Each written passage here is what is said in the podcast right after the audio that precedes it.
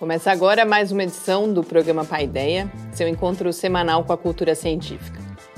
O tema hoje na coluna Mídia e Ciência é a polêmica gerada por uma reportagem publicada na revista Época sobre a profilaxia pré-exposição, uma nova estratégia de prevenção da contaminação por HIV.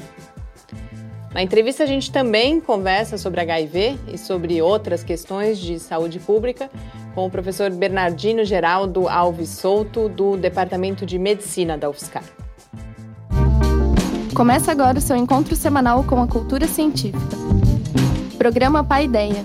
Ciência, informação, conhecimento e muito bate-papo no seu rádio. Apresentação: Adilson de Oliveira, Mariana Pezzo, uma realização do Laboratório Aberto de Interatividade, LAB, UFSCar e do Centro de Desenvolvimento de Materiais Funcionais, CDMF. Apoio: Fundação de Amparo à Pesquisa do Estado de São Paulo e Conselho Nacional de Desenvolvimento Científico e Tecnológico. Programa Pai Ideia. O seu encontro semanal com a cultura científica. Muito boa noite. A gente começa agora mais uma edição do Pai Ideia. O programa é uma realização do Laboratório Aberto de Interatividade da UFSCar, o LAB, e do Centro de Desenvolvimento de Materiais Funcionais, o CDMF.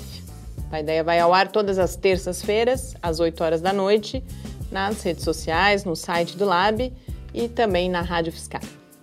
Apresenta o Pai Ideia comigo, o professor Adilson de Oliveira. Muito boa noite, Adilson. Boa noite, Mariana. Boa noite a todos. E para a gente começar o programa, vamos acompanhar mais uma edição da coluna Mídia e Ciência que dessa vez fala de profilaxia pré-exposição ao HIV, estratégia de prevenção conhecida como PrEP. A primeira vez que eu ouvi falar em PrEP foi por causa de uma reportagem da revista Época que foi publicada há alguns dias.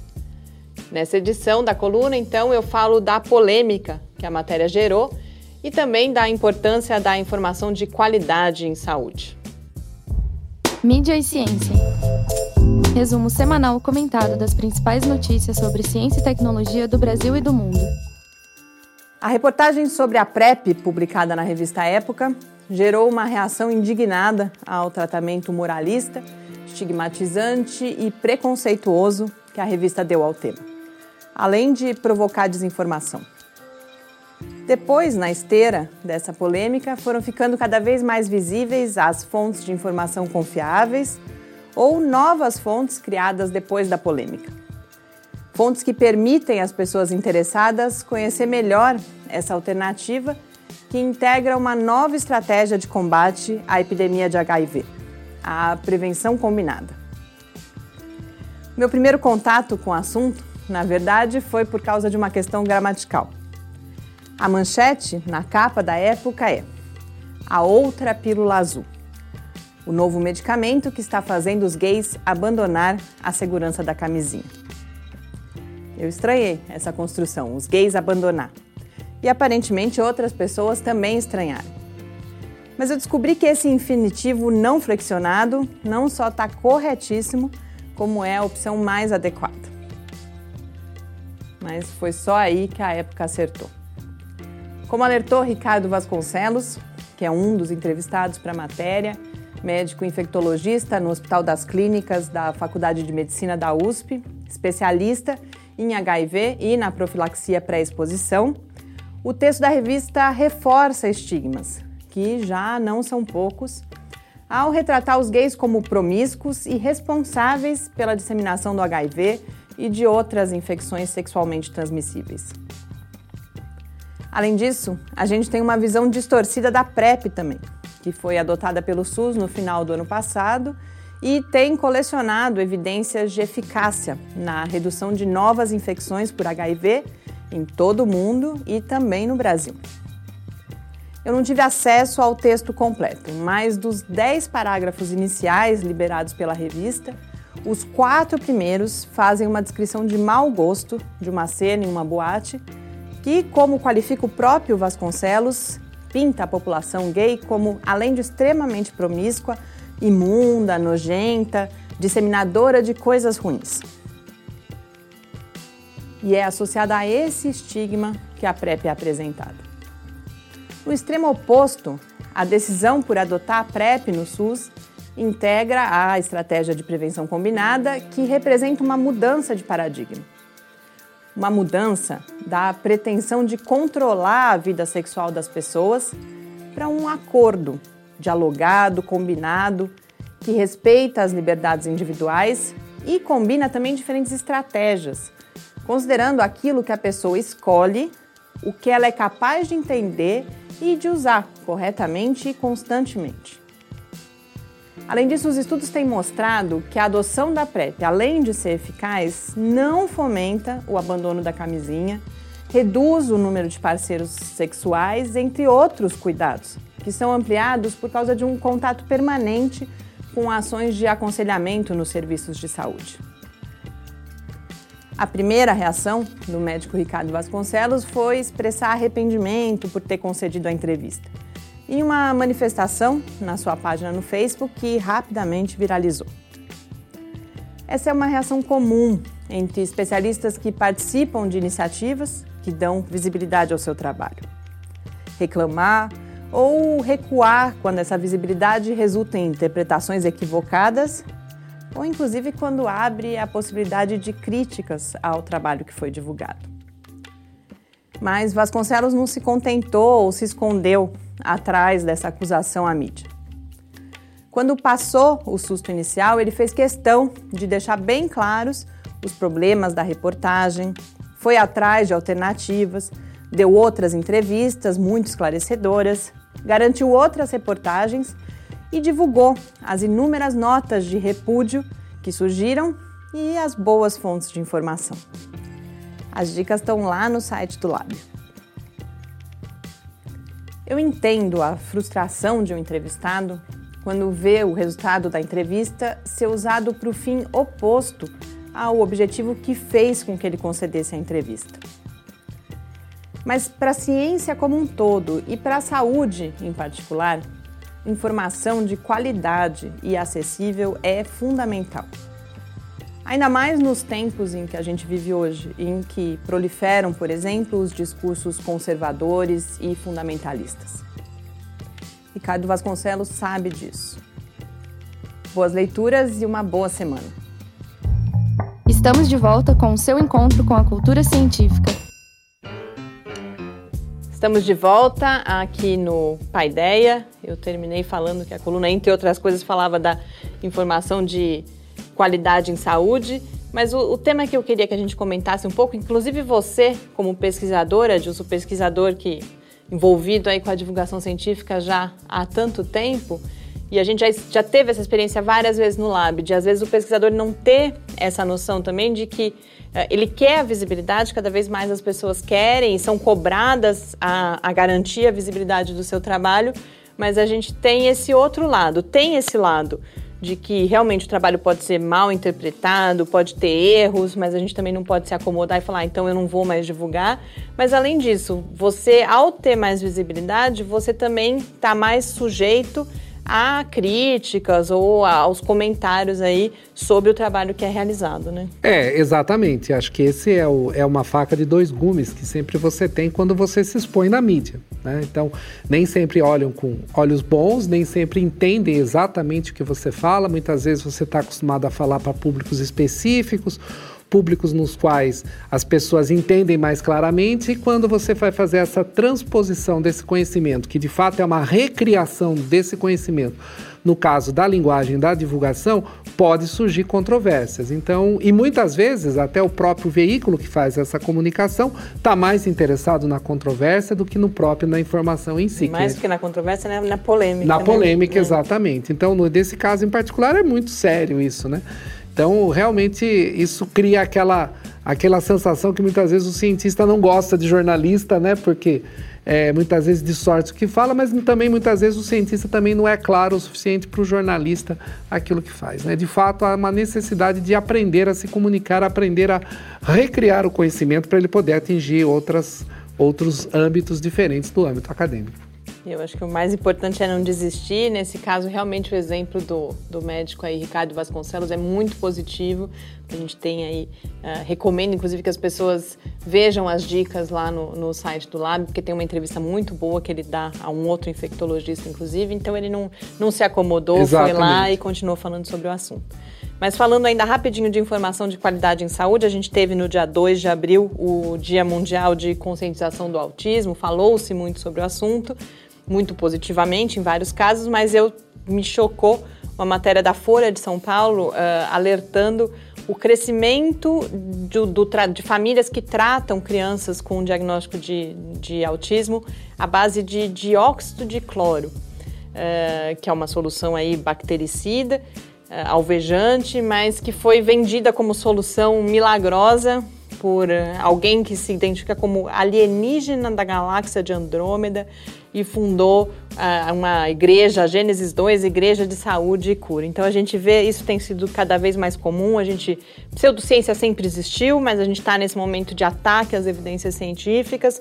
Isso é gravíssimo. As crianças há suspeita, inclusive, de óbito, mas é uma coisa que, que fere o intestino, por exemplo, além do abandono da terapia tradicional, o que prejudica o desenvolvimento dessas crianças.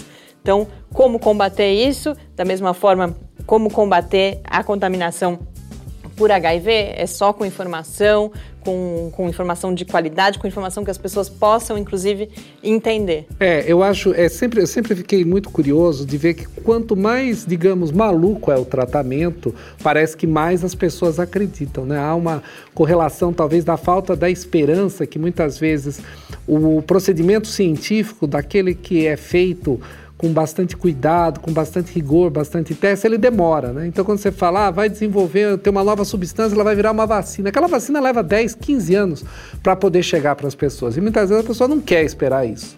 Mas não entende que quando você está fazendo uma coisa que você vai estabelecer como um protocolo de tratamento, aquilo tem que estar tá muito bem certificado para garantir que aquilo não cause risco, né?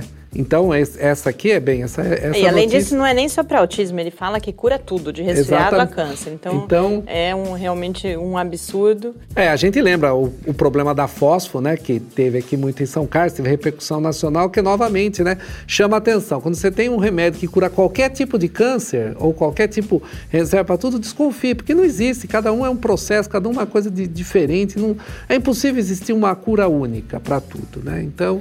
Isso é a primeira coisa que as pessoas têm que ter certeza. Não existe um único droga que, que cure um, um, todos os tipos de doença. Então, isso, isso é impossível por causa dos mecanismos que surgem são absolutamente diferentes. Né?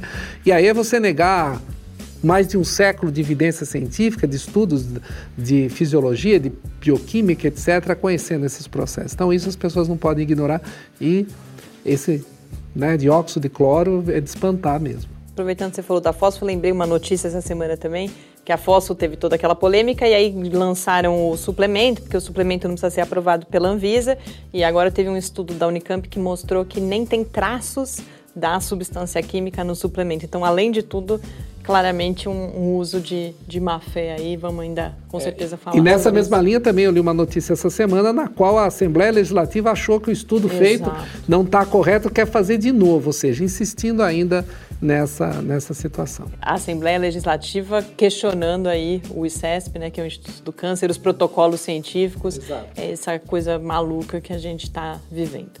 Mas a gente tem uma outra notícia que eu queria aproveitar, queria que você comentasse, foi uma, uma foi tema da coluna do Salvador Nogueira, da Mensageiro Sideral, a descoberta, a publicação de um estudo na, na Nature que uh, cientistas identificaram uma galáxia sem matéria escura. E, de uma forma até curiosa, isso seria mais uma evidência de que a matéria escura existe.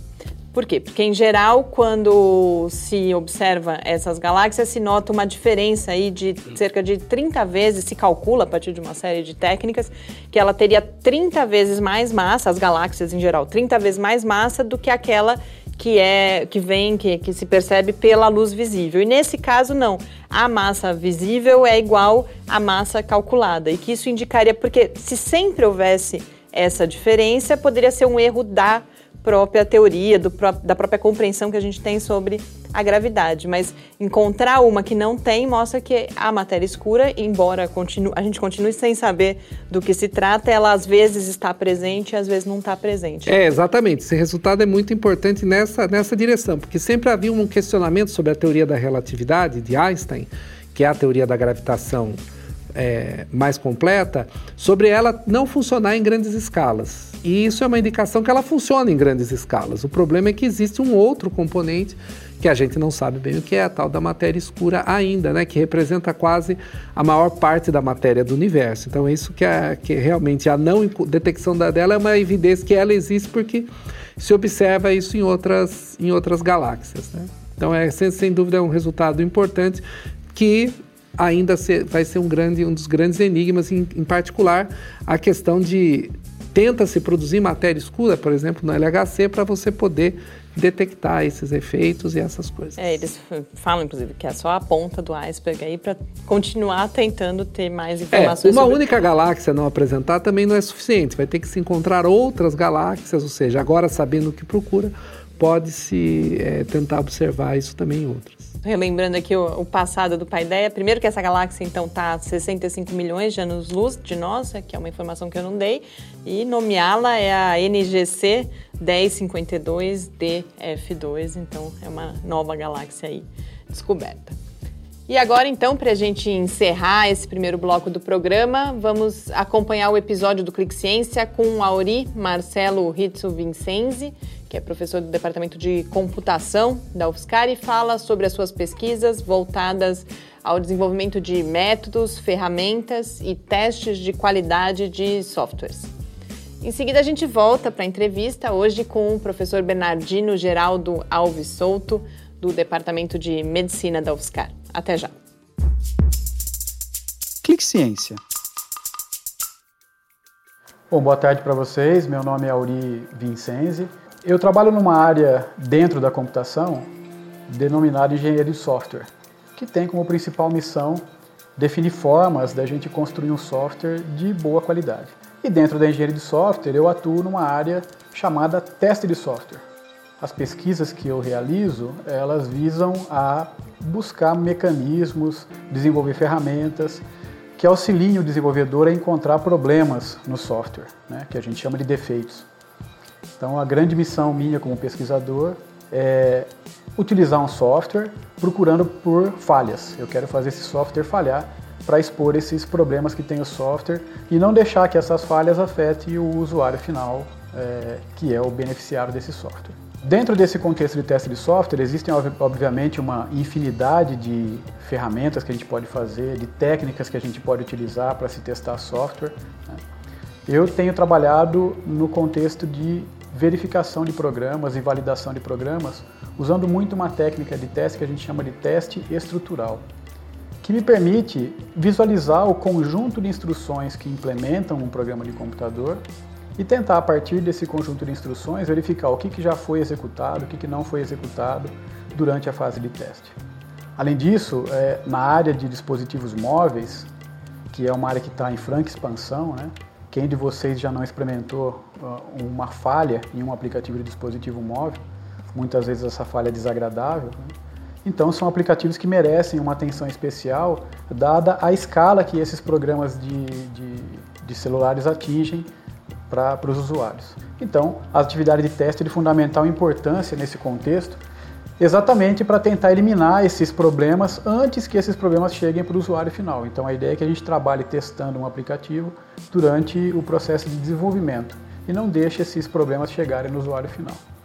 É lógico que, do ponto de vista é, prático, é impossível a gente testar completamente ou eliminar todos os possíveis é, defeitos que um um programa de computador vai ter, um aplicativo de celular vai ter. Então a gente sempre trabalha em uma condição de balancear o custo-benefício dessa estratégia de teste que a gente vai adotar. Né? Então, como eu comentei, existem várias maneiras de a gente fazer isso. Né? É perfeitamente possível a gente encontrar problemas em um programa de computador simplesmente lendo o código que implementa esse programa, sem eu ter a necessidade de executá-lo. Isso é chamado de análise estática. E, por outro lado, é, eu quero investigar alguns aspectos comportamentais desse programa em que necessariamente eu vou precisar executar o aplicativo. Então, quando a gente pega um celular e executa a aplicação, ou então eu abro um computador e, e, e executo um aplicativo, é, eu estou, de certa forma, fazendo um teste. Né? Eu estou executando essa aplicação é, e procurando por algum problema que possa existir. Recentemente a gente desenvolveu uma pesquisa, acabou de receber um prêmio, essa ferramenta que a gente desenvolveu, chamada AMT, que é um Android Mirror Tool. O que, que essa ferramenta faz? Essa ferramenta permite que um testador, executando a aplicação em um único dispositivo, observe o comportamento dessa mesma aplicação em qualquer quantidade de dispositivos que ele desejar. Ou seja, eu espelho a execução de um aplicativo em vários dispositivos. Então, no mercado Android, existem milhões de tipos de dispositivos diferentes que podem existir e, obviamente, é impossível um testador ter todos esses dispositivos à sua disposição. Então, essa ferramenta permite que ele execute uma aplicação em vários dispositivos simultaneamente e perceba rapidamente em quais deles a aplicação funciona corretamente, em quais ele precisa fazer algum reparo e dessa forma acelera-se muito o processo de garantia de qualidade do aplicativo sendo desenvolvido. Estamos de volta com o seu encontro com a cultura científica. Entrevista. Estamos de volta aqui no Paideia. Hoje na entrevista eu converso com Bernardino Geraldo Alves Souto, que é professor do Departamento de Medicina da UFSCar, atuante também no programa de pós-graduação em Gestão da Clínica. O professor Bernardino é líder do grupo de pesquisa clínica e epidemiológica aplicada em ciências da saúde e é sobre epidemiologia, febre amarela, dengue, HIV e estratégias de prevenção dessas e outras doenças que a gente fala aqui hoje. Sr. Bernardino, muito obrigada por ter aceito o nosso convite. A gente já faz tempo já que a gente marcou, estava ansiosa para a gente poder ter essa conversa. Vai é recíproco, né? Porque eu agradeço também a oportunidade de vir aqui e também estava ansioso por ter essa conversa com vocês. Professor, uma das áreas, ou talvez o que vincule vários dos seus trabalhos, diz respeito à integralidade da atenção em saúde, à integralidade do cuidado. Inclusive, está envolvido no ambulatório de medicina integral aqui na, na Unidade de Saúde Escola da UFSCar. Queria que explicasse o que é, o que, que, do que, que a gente está falando quando a gente fala em integralidade na atenção à saúde e também o quanto ela é uma realidade, o quanto ela vem sendo colocada em prática aqui no Brasil. Tem várias vertentes é, que a gente trabalha a integralidade. Uma delas é o seguinte: eu posso cuidar de você como um corpo biológico inteiro. Então eu não vou cuidar só do coração, só do fígado ou só do pulmão. Vou cuidar de você por inteira, como um organismo articulado. Essa é uma visão da integralidade do cuidado. Outra visão da integralidade do cuidado é voltada, essa é voltada para a pessoa, né, para o corpo. Uma outra vertente da integralidade é voltada pelo, pela integralidade do cuidado no seguinte sentido. Digamos que eu peça, é, é avalie uma mulher com um nódulo de mama e esse nódulo é um câncer. Então nós vamos tirar a mama dela, vamos fazer o tratamento e depois nós vamos repor essa mama com silicone, por exemplo. Eu não vou deixar essa mulher sem a mama. Então ela vai desde a da prevenção do câncer até a reabilitação completa. Isso também é outro, outro, outro vertente da gente enxergar a integralidade. A outra é o seguinte, é um, um, tipo de cuidado que a gente chama de cuidado ampliado, em que eu posso é, enxergar a pessoa no contexto em que ela vive. Porque o fenômeno do adoecimento não é um fenômeno biologicamente isolado. Ele é um fenômeno que está relacionado à convivência da pessoa na, no mundo em que ela vive, com ela mesma, com os outros, a cultura dela, o modo de vida, as relações que ela tem na, na, na comunidade. Tudo isso tem a ver com o fenômeno do adoecimento. Então eu posso também cuidar de uma pessoa olhando para a integralidade sobre esse aspecto. Então quando a gente fala em integralidade, nós estamos pensando em todos eles ao mesmo tempo. Cuidar da pessoa como um, uma, uma peça inteira, cuidar da pessoa é, do problema inteiro e cuidar da pessoa numa rede de cuidados em saúde que considere todas as necessidades biológicas, psicológicas e sociais ao mesmo tempo. Isso no, no âmbito do SUS é muito bem pensado, bem planejado, só que na prática ainda nós não conseguimos aplicar isso por uma questão de gestão do modelo do sistema de saúde, que ainda precisa de progressos para que a gente consiga aplicar isso efetivamente né, na prática clínica. Né? Mas é, é, o modelo que o SUS foi pensado né, os princípios e diretrizes do SUS, isso é muito bem estabelecido, muito bem elaborado, que se um dia a gente conseguir de fato implantar o que está pensado para o SUS, nós vamos ter um sistema de saúde absolutamente robusto. E há também uma questão de inter, interdisciplinaridade, o médico também junto a outros profissionais da saúde ou de outras áreas, esse modelo pressupõe isso? Também, pressupõe, né? pressupõe pelo seguinte, porque uma pessoa, ela quando ela traz um problema de saúde para nós, o problema ele está todo envolto em questões biológicas, psicológicas e sociais, desde uma unha encravada, que parece uma coisa simples, mas que me deixa de mau humor, que me tira o sono, que aí eu sem sono a minha pressão sobe. Quer dizer, a, a, é, mesmo que seja uma coisa simples, pequena, ela mexe com a pessoa com a pessoa inteira. Então, aspectos psicológicos, sociais e mesmo os biológicos de diversas dimensões implicam na atuação de vários profissionais. Então tem um, um, conceito que a gente usa que é o da transprofissionalidade, né? É, em que vários profissionais, né, que têm especialidades diferentes, mas que elas podem conversar entre si em torno do mesmo objeto que é o cuidado à pessoa, né? Então, não dá para fazer integralidade sem pensar em transprofissionalidade, sem pensar em articulação da rede de cuidados em saúde.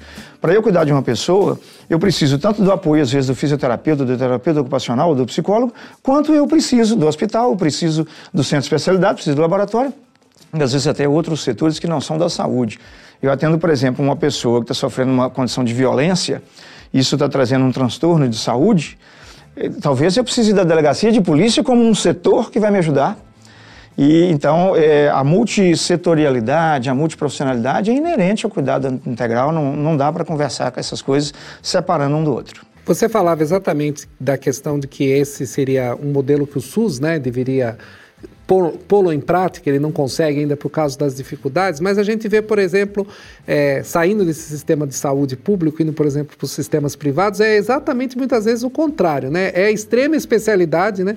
Então, se eu estou com uma dor de cabeça, eu tenho que adivinhar se eu vou no médico XYZ, na especialidade XYZ, e não alguém que vai, vai identificar que eu tenho e descobrir talvez é, aquela unha encravada está aumentando a minha pressão, pegando o seu exemplo, né? Eu posso estar uma reclamação de pressão alta, mas o problema é a unha encravada. Às vezes é. É, é. exatamente. Uhum. Então, é, é, é, não é um paradoxo? Nesse sistema privado, que você teria mais condições de trabalhar dessa forma, eles não fazem essa opção do que no sistema público que pensado dessa forma, mas não atinge. O que, que você acha disso? A prática clínica, ela, ela, ela tem como função o cuidado.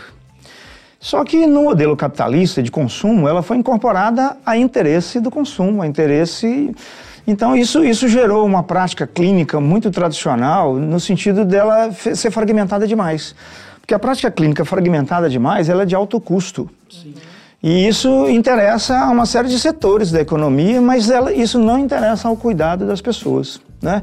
Então é o seguinte, é muito importante a prática médica especializada. Nós precisamos do especialista, mas no lugar dele.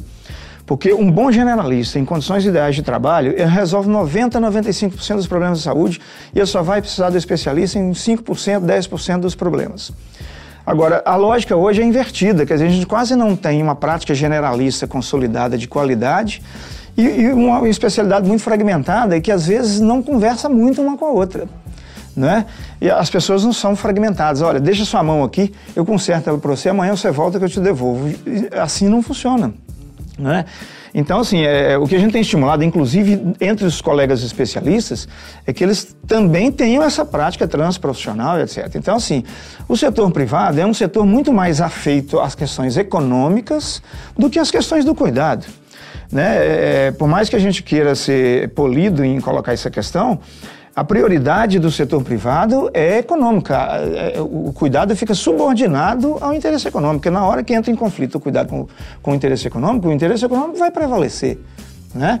Então, é, isso, isso é ruim, isso não é um bom modelo. Agora, Alguns, alguns setores privados, alguns planos de saúde, já estão percebendo. Que esse alto custo está se mostrando insustentável, inclusive. Exatamente, exatamente, por causa disso. Né? Se quiser que o SUS se torne economicamente sustentável, tem que fazer a reversão desse modelo para o um modelo que é o SUS pensado, que o SUS pensado é um e o SUS na prática não está acontecendo exatamente como pensado. Alguns, alguns planos de saúde já estão pensando é, é, em trabalhar esse modelo, porque esse modelo é muito mais econômico. Mais barato. Ele é um modelo que, que a relação com os benefícios é melhor. Então, muitos desses setores privados estão pensando nisso, mas infelizmente pensando com o raciocínio econômico. Né? Seria interessante que pensasse também com raciocínio e cuidado. Agora, eu não posso generalizar, né? dizer que todo mundo que trabalha no setor privado claro. é, prioriza o econômico. Acho que não. Mas a gente sabe que na nossa cultura capitalista, consumista, né, em que a economia está acima de qualquer outro interesse, a gente sabe que esse interesse na área da saúde é um interesse muito forte e, e, inclusive, é um dos interesses que faz obstrução ao desenvolvimento do SUS. Né, o conflito entre o SUS e os interesses econômicos na saúde é, tem dificultado muito a que o SUS cumpra o papel e, e, que seja colocado em prática, inclusive, esse modelo de, de, de, cuidado ampliado e integral, porque esse cuidado ele interessa pouco ao setor econômico da saúde. Danilo, queria que a gente falasse agora um pouco sobre informação em saúde, qualidade da informação, porque no primeiro bloco do programa, inclusive, a gente comentava dois casos. Um, essa polêmica recente com a revista Época, mas de forma mais abrangente a questão do, do estigma no tratamento do, do HIV. Uh, mas também falando de, um, falando de autismo, eu vi uma notícia que me impressionou bastante, que vem crescendo um tratar, as famílias tratarem ou pretensamente tratarem as suas crianças com dióxido de cloro. Então a gente vê crescendo cada vez mais, uh, a gente vive essa época de combate às evidências científicas e a informação em saúde, que me parece que sempre foi extremamente importante, agora ganha ainda mais importância. E eu sei que você tem um compromisso muito grande, uh, pela minha própria experiência, está sempre disponível para falar aí dos diferentes assuntos.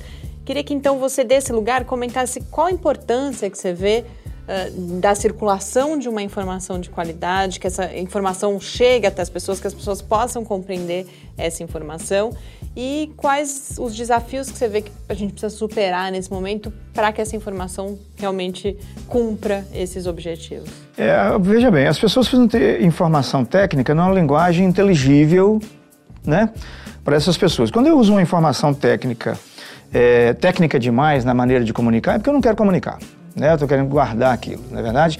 Então nós precisamos qualificar isso. E outra questão também é o seguinte: é comunicar tecnicamente é, dando margem para que a pessoa reflita sobre a informação que você está passando. Porque se você passar uma informação tendenciosa, sensacionalista, você não contribui para a formação das pessoas. Pelo contrário, você contribui para a deformação das pessoas. A gente tem visto isso com muita frequência. Né? As pessoas hoje, elas, elas, elas estão. Os meios de comunicação, de maneira geral, estão contribuindo para a deformação das pessoas. E a gente precisa reverter isso. Né? É, então, eu acho que é muito importante. A comunicação em saúde, inclusive, é, é, é, é comunicação em saúde é difusão de conhecimento. Eu entendo o seguinte: conhecimento é propriedade da humanidade, então ela tem que ser de todo mundo. Eu não posso querer, ah, vou patentear o meu conhecimento e agora eu vou vender esse conhecimento. Não posso fazer isso. E a, a, os órgãos de comunicação também precisam entender que comunicação em saúde não é negócio. Comunicação em saúde é negócio do ponto de vista de qualificação da humanidade, das condições de vida, etc. Então eu acho assim. É, precisa ter uma comunicação técnica numa linguagem inteligível e numa linguagem que permita à própria pessoa que ouve a informação fazer juízo crítico sobre aquela informação que ela está recebendo e não simplesmente absorver a informação que eu quero passar segundo a minha tendência, porque infelizmente a gente tem visto equívocos nesse sentido e as pessoas acabam tomando decisões emocionadas, decisões desinformadas, tecnicamente equivocadas, porque receberam uma informação tendenciosa, a informação foi passada de uma maneira injusta para a pessoa. Né? Então, eu acho que essa questão nós precisamos rever realmente em relação à comunicação em saúde. Ainda falando de certa forma de informação em saúde, mas por um, um, outro ponto de vista, eu queria falar um pouco de dados epidemiológicos. A epidemiologia é a área aí que você atua principalmente. Já ouvi você falar várias vezes, em outros contextos, da baixa qualidade, da baixa confiabilidade dos dados epidemiológicos aqui no Brasil. Recentemente, quando é, a gente marcou essa conversa, a gente estava no auge aí da discussão sobre febre amarela, por exemplo, e nos próprios meios de comunicação você ficava absolutamente confuso com os números, que cada, cada hora era um número, um número diferente. A gente sabe que tem subnotificação, que se demora para se atualizar esses números. Queria que você falasse sobre isso, então, de qual quadro que você vê e qual a importância dessa informação de qualidade para o combate, por exemplo, a essas doenças que têm nos afligido tanto atualmente, como a febre amarela e a dengue? É, nós temos uma dificuldade muito grande no Brasil realmente com dado epidemiológico. Né? A, a quantidade e a qualidade dos dados deixa muito a desejar e, e já vê desde a fonte. Né? A gente tem que criar condições para que a fonte do dado possa produzir o dado, só que as condições de trabalho na área da saúde são tão difíceis que isso, isso quase que inviabiliza a geração de dados, porque a geração de dados ela exige dedicação burocrática, é, acompanhamento de campo. E às vezes a, a correria é tanta para socorrer problemas que a prevenção não, não, não foi aplicada, que não sobra nem tempo, nem maneira de eu produzir dado direito, e isso dificulta muito lá na ponta do serviço, né? De maneira que a grande parte dos dados epidemiológicos que nós temos hoje no Brasil são subnotificados. Se eu falo que tem 10 casos, na verdade tem muito mais. É, a qualidade dos dados deixa a desejar. A consolidação dos dados, ela, ela, ela atravessa um processo burocrático demais. Ele sai da unidade de saúde, ele passa pelo município, passa pelo Estado, o Estado consolida e vai para a União. Aí você vai chegar no banco de dados do Ministério da Saúde, ele está com uma defasagem de 5 anos, às vezes. Então, assim, é, precisa desburocratizar o dado precisam qualificar os profissionais para as notificações, qualificar o processo de notificação, descentralizar isso de uma maneira em que a gente consiga realmente gerar dados de, de alta confiabilidade. Porque ou eu tenho dado confiável, ou eu vou tomar medidas erradas porque eu estou tendo uma informação errada. Né? Se você me disser é, que o, o, carro parou porque está sem gasolina e eu vou botar gasolina com o tanque cheio, não vou resolver o problema. Eu preciso de uma informação correta. Isso é um problema seríssimo no Brasil. Né? Agora, por exemplo, eu estou fazendo um estudo sobre a mortalidade infantil no país, estou trabalhando com 5.600 municípios brasileiros e é um sofrimento lidar com o banco de dados né? Porque falta dado de um, de um numerador do indicador, aí quando não falta o numerador, falta o, o denominador. Quando você vai ver num banco de dados, Santa Isabel está escrito com Z, no outro está escrito com S, e aí o banco de dados não cruza. Então nós temos toda essa dificuldade, né? Então o Brasil precisa realmente qualificar muito essa questão. É, e aí tem um outro problema. Além de a gente ter dificuldade na geração de dado, é, o dado às vezes não é usado de maneira técnica. Nós temos que ter cuidado com isso. Porque eu, quando eu pego um dado epidemiológico, eu posso usar esse dado tecnicamente, eu posso usar esse dado segundo a minha intenção de comunicação. Né? Então, é, nós tivemos há um tempo atrás, por exemplo, quando a, a, a mortalidade por dengue parecia reduzida né, na última epidemia, a impressão que deu é que dengue estava matando menos que nas epidemias anteriores. E eu lembro que na época o ministro da Saúde foi e falou: não, é porque a assistência melhorou. Então a assistência melhorou muito e aí as pessoas estão morrendo menos. Olha, um equívoco absurdo um negócio desse, porque na verdade o que estava acontecendo? Estava circulando um vírus que era novo em relação a epidemias anteriores. Então isso significa o seguinte: nas primeiras epidemias de dengue a mortalidade é menor mesmo. Quando a dengue começa a repetir, aumenta a mortalidade. E, mas a interpretação do ministro foi outra, entendeu? De que não, melhorou a assistência, então as pessoas estão morrendo menos. A gente sabendo que a assistência estava precária, estava ruim, né? Então, quer dizer, uma interpretação equivocada de um dado epidemiológico se não foi equivocada, foi uma interpretação mal intencionada. Né? Então, a gente tem dois problemas com, com, o dado: a geração do dado, o processamento do dado, a consolidação do dado e o uso desse dado ou para planejamento ou para outros interesses que não seja de gestão de saúde. Então a gente enfrenta esses dois tipos de problema no Brasil hoje e a gente também precisa mais esse enfrentamento para a gente qualificar. É, por exemplo, nesse ano aqui, parece que não houve muito caso, a sensação de parece que não houve muito caso de dengue, de chikungunya, etc. Tá tudo resolvido ou é as informações que não estão circulando? Olha, eu acho assim, é, é, realmente tem um número menor de casos dessas doenças em alguns lugares. Chikungunya, por exemplo, aumentou, né? É, as informações circulam um pouco, é, são geradas é, em volume menor ao que realmente acontece, mas tem uma explicação para isso, né? Dengue depende de uma conjunção de fatores, né? Ambientais, é, é, é de circulação de vírus, etc. O que está acontecendo agora? O vírus de dengue que circulou nas epidemias anteriores, principalmente na última epidemia, é o mesmo que está circulando agora. Então, o que está acontecendo? As pessoas já estão imunizadas contra esse vírus, então a doença não aparece. Mas se entrar um outro sorotipo de vírus diferente do que circulou na última epidemia, nós vamos ter uma epidemia explosiva de dengue, igual ou pior do que foi a outra. Nós corremos esse risco, por exemplo, com, com Zika, corremos esse risco com, com chikungunya, que tem pouca gente imunizada. Né?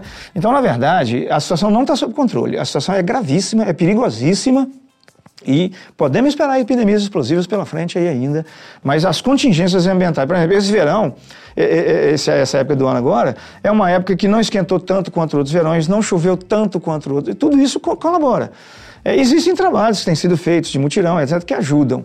Mas é, tenho certeza que as contingências de circulação do vírus e as contingências é, climáticas é, colaboraram para que a gente não tivesse uma epidemia de grande porte nesse momento. Mas isso não significa nenhum controle da situação, muito pelo contrário. A nossa situação é de altíssima vulnerabilidade e provavelmente nós vamos ter epidemias graves pela frente ainda. E o que precisaria estar sendo feito e não está?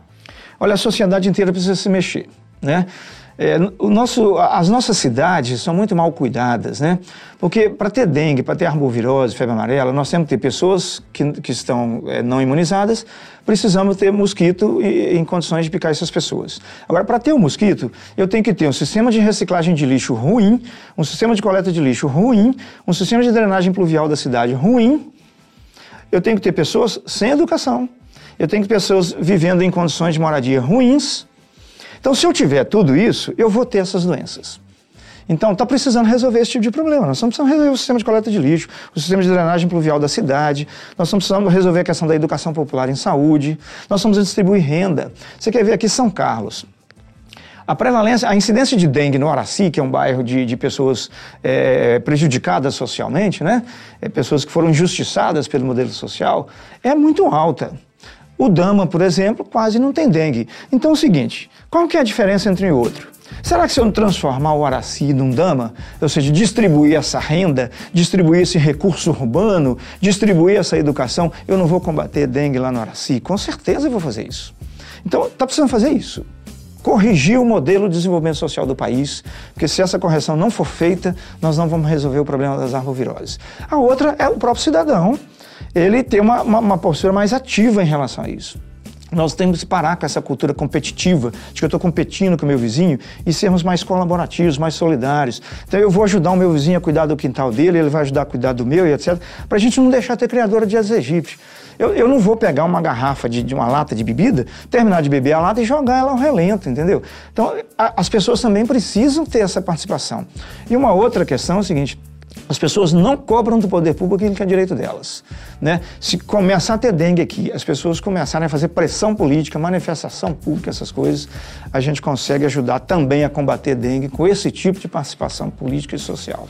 Porque quando tem esse tipo de doença, parece que a solução é a vacina, que é o último é o último caso. Então, ou seja, eu posso deixar a situação toda do jeito que está, mas se eu tiver uma vacina, está tudo resolvido, né? Só que, de fato, não resolve. Não é bem assim, né? A vacina ajuda muito, não tenha dúvida que é um grande recurso tecnológico. Mas veja bem, é... o que, que adianta eu ter uma, uma dieta saudável para eu não infartar e eu fumar o dia inteiro? Quer dizer, é, a questão da vacina é muito assim, entendeu? A vacina tem um custo também. E outra, a vacina ela resolve o problema de uma doença só. Essas outras medidas que eu estou falando resolvem o problema de todas as doenças. Então, e, e, é muito mais barato. Vacina é, é, é, insumo de produção cara. A logística de, de vacinação em massa de uma população é uma logística pesada. Então é o seguinte, a vacina é importante, precisa desenvolver e precisa fazer vacina mesmo. Mas se fizer só isso, as doenças vão ficar endêmicas. Elas vão ficar circulando constantemente. Em relação à febre amarela, em relação à dengue também, é que o caso mais recente é o da febre amarela, me chama muito a atenção também como, de repente, foi aquele alarde nos meios de comunicação, então, dia a dia, parecia que a gente estava se aproximando do, do fim do mundo. E agora, quando a gente marcou essa entrevista, por exemplo, essa era a situação, e agora, um mês e meio, dois meses depois, pouco se ouve falar da febre amarela. Isso é um erro importante também em termos de, de combate, né? Porque não é só no verão que não, a gente está. Você tem que combater isso o ano inteiro. Tem que combater o ano inteiro. Porque essas medidas que eu falei, de, de, de, de, cuidado do lixo, de cuidado da via urbana e outras coisas, isso tem que ser feito no cotidiano da vida, todos os dias, né? Então, é, no, no, calor, o mosquito fica mais ativo, ele reproduz mais, a gente tem mais reservatórios de água, onde o mosquito pode reproduzir. Então, as doenças ficam mais é, incidentes, né? A incidência aumenta mas elas não desaparecem. A gente ainda vai continuar tendo dengue, febre amarela em pequenos número de casos ao longo, né, pequeno número de casos ao longo do ano, mas vamos ter epidemias pela frente novamente. Agora, o cuidado tem que ser cotidiano, né? E, e, e a gente tem uma cultura no Brasil, é o seguinte, as coisas viram moda, né? De repente uma coisa está na mídia o tempo todo, daqui a pouco ela desaparece, mesmo que ela continue, ela sai da mídia, né? Ou seja, é sair da mídia esse assunto, sair da preocupação cotidiana esse assunto é muito ruim. É, a gente tem tentado fazer alguns movimentos de mudança cultural, por exemplo, em relação ao preconceito racial e outras coisas, porque em, cotidianamente, todos os dias, em todas as salas de aula, em todos os lugares, a gente conversa sobre isso. Qualquer roda de conversa, qualquer sala de aula, a gente está falando sobre racismo, sobre homofobia. Então, isso ajuda a mudar um pouco comportamento, cultura, principalmente das gerações futuras. Precisamos fazer isso em relação à gestão pública da, da, da, da, da cidade, a coleta de lixo e outras coisas, para a gente começar a fazer essas mudanças. Agora, realmente, é, esfriar o momento agora porque a epidemia esfria com o tempo, né? com, com o clima, é um equívoco gravíssimo e, inclusive, é um dos motivos pelos quais, aliás, é o principal motivo pelos quais as epidemias vêm se repetindo a cada ano, porque nós adotamos essa, essa postura negligente. Nós, nós, temos uma cultura pouco previdente. Né? Precisamos qualificar essa, esse modelo para que a gente não, não venha depois querer apagar o incêndio depois que que ele já alastrou, né? E nós temos muito essa, essa cultura, né? De ah, na, na, última hora eu faço, né? Eu resolvo, mas não resolve, né? Tem gente morrendo por causa disso. E ainda em relação à febre amarela, como você vê então os riscos aí, inclusive de manifestação urbana da doença, os riscos Eu acho reais? que é grande, eu acho que é grande. A situação do... Você viu assim, se você pegar a história epidemiológica da febre amarela dos últimos 30 anos, ela só vem piorando porque ela era restrita a uma área geográfica, a região norte, centro-oeste, ela já estendeu agora mais para a região sudeste, sul, ela já está batendo na porta do litoral outra vez, então ela está piorando. A, a, a, a, experiência já está mostrando que ela está piorando, então por que, que eu vou esperar que ela vai melhorar agora do que? De algum milagre? Não, porque nada foi feito para que isso fosse contido. Então, o prognóstico é ruim. A expectativa é que as epidemias de febre amarela virão com mais intensidade, com mais frequência, e a possibilidade de urbanização é, muito grande. Porque o que, que eu preciso para a febre amarela urbanizar? Preciso do Aedes aegypti, de pessoas não imunizadas, e preciso do vírus da febre amarela. Esses dois nós já temos, as pessoas não imunizadas e o mosquito nós já temos. O vírus já está na fronteira da cidade. Quem vai impedir dele entrar? Ou essas medidas que eu falei de combate à arbovirose poderão fazer isso. Mas se essas medidas não forem adotadas, e eu não estou vendo a perspectiva de que isso vá ser adotado em curto prazo, então a gente pode quase dizer com, com, com, com muita clareza que a possibilidade da urbanização da febre amarela no Brasil é muito grande, muito, muito preocupante essa possibilidade. Pode ser que não aconteça porque nós temos vacina da febre amarela. E a gente pode ser que a gente consiga fazer essa obstrução.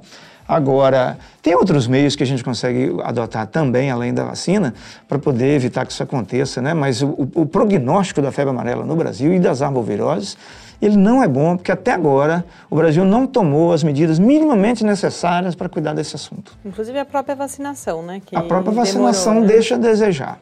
Né? O, o, o, próprio sucateamento do sistema de saúde é, inviabiliza a, a a aplicação da vacina. Eu digo o seguinte: quando a pessoa passa na porta do posto de saúde, você dá uma vacina nela, depois você pergunta o que, é que ela quer.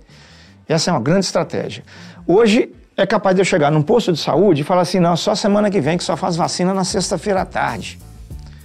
Uai, gente, esse, isso aí é para dificultar. É não, confiar não, demais. Não, não, é confiar demais. Voltar, né? Entendeu? Não dá certo. E a própria também questão do preconceito das vacinas, né? Que muitas vezes circula as informações. Ah, eu tomei a vacina e fiquei doente. Mas isso é um caso que acontece, é até previsto na. Não, é, é veja bem, todo medicamento, toda vacina pode ter um efeito colateral. Né? Gente, mas o risco-benefício está muito mais a favor do benefício. Né? Então, a chance de você ter uma doença grave e morrer por febre amarela, por, por vacina de febre amarela, ela é baixíssima, baixíssima, ela é, é menor do que 1%. E mesmo assim, se a vacina for indicada equivocadamente. Porque se eu indicar a vacina sabendo das condições clínicas do sujeito, das condições epidemiológicas, a possibilidade dessa vacina trazer um problema grave é praticamente zero. Então, assim, a vacina é segura, os efeitos colaterais que, que dão na maioria das vezes é, uma, uma, febrinha, um mal-estar. Uai, gente, mas isso, a gente tem que ter tolerância com essas coisas, né? É, ter uma febre amarela é muito pior. Né? Então, assim, eu acho que é, as vacinas hoje são insumos de muita segurança, de muita qualidade. As pessoas não precisam ter medo de tomar vacina, elas precisam ter orientação adequada. Há, situações em que a vacina é até contraindicada, né? mas tendo orientação adequada, acompanhamento adequado, informação adequada, não tenha medo, tome a vacina porque é seguro. Há também um, um, problema também do diagnóstico também dessas doenças. Muitas vezes o, os médicos também não estão preparados para identificar, né? Demoram para identificar esses tipos de doença, né? Exatamente. Isso tem, também tem, leva a problemas, né? Tem, tem pelo seguinte, porque às vezes a doença é nova no lugar e a equipe de profissionais daquele lugar não tem muita experiência em lidar com aquela doença. Então eles demoram a pensar naquela possibilidade diagnóstica, mas na hora que a epidemia chega, que a gente começa a falar muito, aí a, o, o pessoal começa a ficar mais atento.